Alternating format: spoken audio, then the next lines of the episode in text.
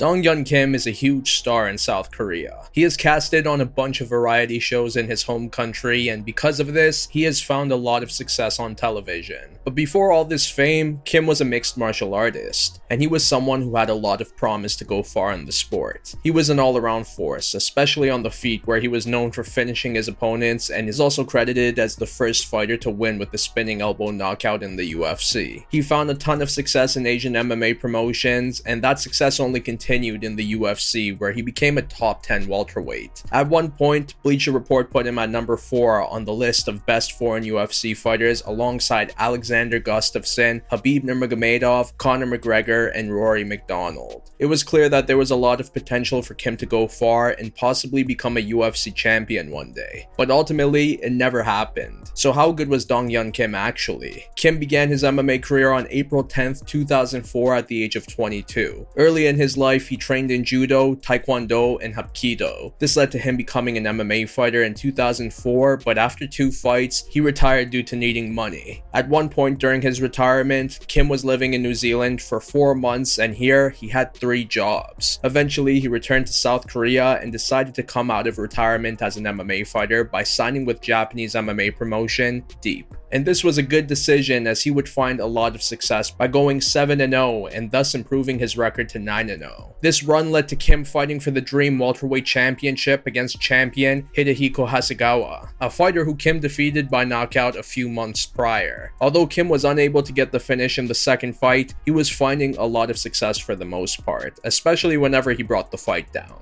It seemed like he was on his way to winning this fight by decision, but in the end, the judges scored it as a draw, which was seen as by many. This was also Kim's last fight with Deep before signing with fellow Japanese MMA promotion Pride FC. But with Pride being bought out by the UFC, Kim remained as a free agent. Although initially the WEC wanted to sign him, he rejected the offer and pushed for a signing with the UFC as the WEC didn't televise their fights in South Korea while the UFC did. So in the end, Kim signed with the UFC and made his debut with the promotion in May of 2008 at UFC 84 against Jason Tan. And Kim looked amazing as he denied the takedowns and found success on the feet and on the ground. This led to a judo throw and elbows in round 3 that forced the ref to step in, making Kim the first Korean to win in the UFC. Following this win, Kim went 2 0 with 1 0 contest in his next three fights. The 1 0 contest was against Karo Parisyan, which was originally a split decision defeat for Kim. The result was controversial, but in the end, it got overturned to a no contest after Karo tested positive for banned painkillers. Then at UFC 114, he fought Amir Sadollah. Kim looked great in this fight as he brought the fight down many times, maintained top control, threw ground and pound, and attempted submissions. By the end, he won by unanimous decision.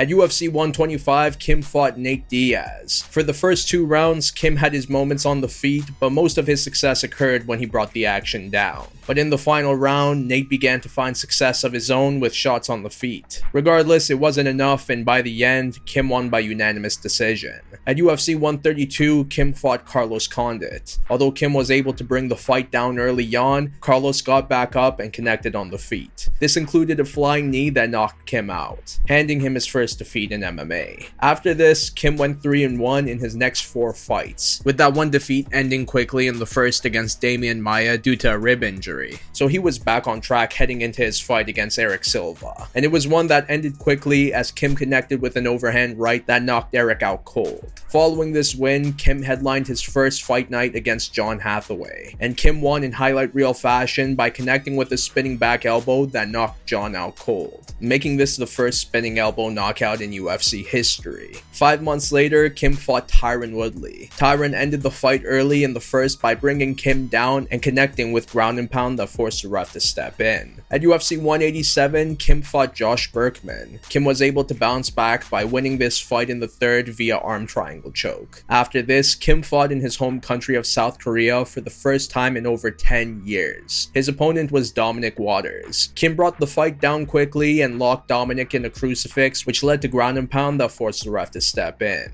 Following this win, Kim won his next fight against Tarek Saffiedine before losing to Colby Covington. This defeat would be his final fight in MMA because at the age of 35, Kim walked away from the sport. But since then, he has stayed super busy as he has been making so many TV appearances in South Korea. He has become a huge celebrity back in his home country, and it's honestly such a great thing to see for him. So after going 22 4 and 1 with one no contest, how good was Dong Hyun Kim actually? DHK was very underrated throughout his career. Yes, he never won any major titles, but he remained as a top welterweight. He has some impressive wins on his resume, and three out of the four fighters that he did lose to went on to capture UFC gold, while Demian Maya went on to challenge for the belt. And even that defeat wasn't a true one, as Kim lost early due to injury. The only way Kim could be beaten was by getting finished. So for Colby Covington to dominate him for three rounds and win by decision was not only impressive, impressive, but it also showed that maybe Kim didn't have it in him anymore to be a top MMA fighter, which is why I believed he called it a career at the right time because he seemed like the type who only fought to be the best. So once he lost the fight by getting outclassed, maybe he realized that it was time to move on. But in general, what I'm trying to get at is that DHK only lost to the very best. Aside from these defeats, he was looking amazing. He was a very well-rounded fighter as he could find success wherever the fight went. His striking was solid as he was accurate and powerful, which was the reason why he did so well in ending the fight with one shot. He had strong judo, which was good in bringing the action down, and while there, he was great at controlling his opponent with either ground and pound or submissions. And pair these skills with his fight IQ, and you get a fighter who looked to be on his way to becoming the first South Korean to capture a UFC championship. Unfortunately, that wasn't the case as he was never able to even contend for the title. Just when it seemed like he was going to get there, he'd lose to a fighter who would go on to fight for the title themselves. And because of this, he never really got that much recognition during his MMA career. But I do think he deserves his flowers because aside from being a top guy in the UFC's welterweight division, he was huge for South Korean MMA. He was the first South Korean fighter to win in the UFC. But aside from that, he was the first MMA fighter from South Korea who really had promised to become a UFC champion, which meant all this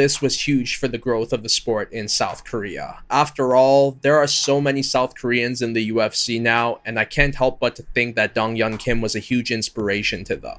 And not only was he an inspiration to South Korean MMA, but also Asian MMA as a whole. For a long time, there weren't many prominent Asian MMA fighters in the UFC. A lot of them found success in Pride, but once the promotion got bought out, many of the Asian fighters were unable to find much success in the UFC. But Dong Hyun Kim was an exception as he showed that Asia does in fact have fighters that can find success in the UFC UFC and possibly even capture gold. His MMA career has been so influential and it's one that deserves some shine. But even if he doesn't get that much of it, it's good to see that he is treated as a hero in his home country. He is a celebrity in South Korea now, and it's nice to see this happen for him post MMA. He was a solid fighter who helped grow the sport of MMA in South Korea. That's why I would give his MMA career an 8.5 out of 10. But what do you think? How good was Dong Hyun Kim actually? And what was your favorite moment from his career? But that's all out for now, so I'll see you in my next one. Bye bye.